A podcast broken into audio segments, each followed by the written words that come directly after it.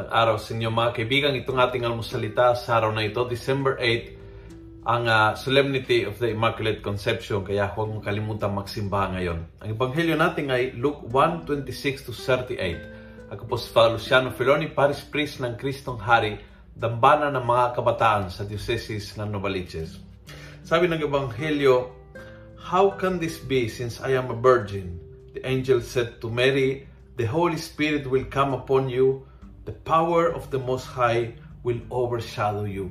Kapag mahirap ang pinapagawa ng Diyos, huwag makalimutan na andyan ang Espiritu Santo. Minsan, akala natin na pag mabigat o mahirap ang binibigay ng Diyos na responsibilidad o misyon sa buhay, akala natin mag-isa tayo. Minsan nakakalimot na pagbigay niya ng misyon ay binibigay din ang Espiritu Santo na sa kanyang kapangyarihan makakayanan natin ang misyon na ibinigay ng Diyos sa atin.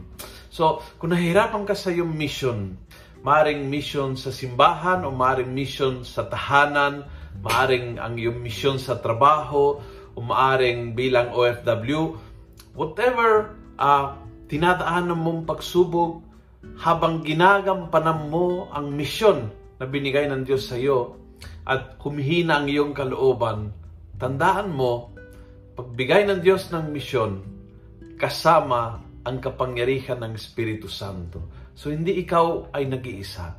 Connect with the Holy Spirit at hayaan mo ang Holy Spirit ang magbibigay sa iyo ng power, ng kapangyarihan, ng kakayahan, ng wisdom upang magawa ang pinapagawa ng Diyos sa iyo. Hindi ka nag-iisa. Hindi ikaw ay naiwan sa iyong sariling lakas kasama mo ang Espiritu ng Diyos. Kung nagustuhan mo ang video ito, please, pass it on.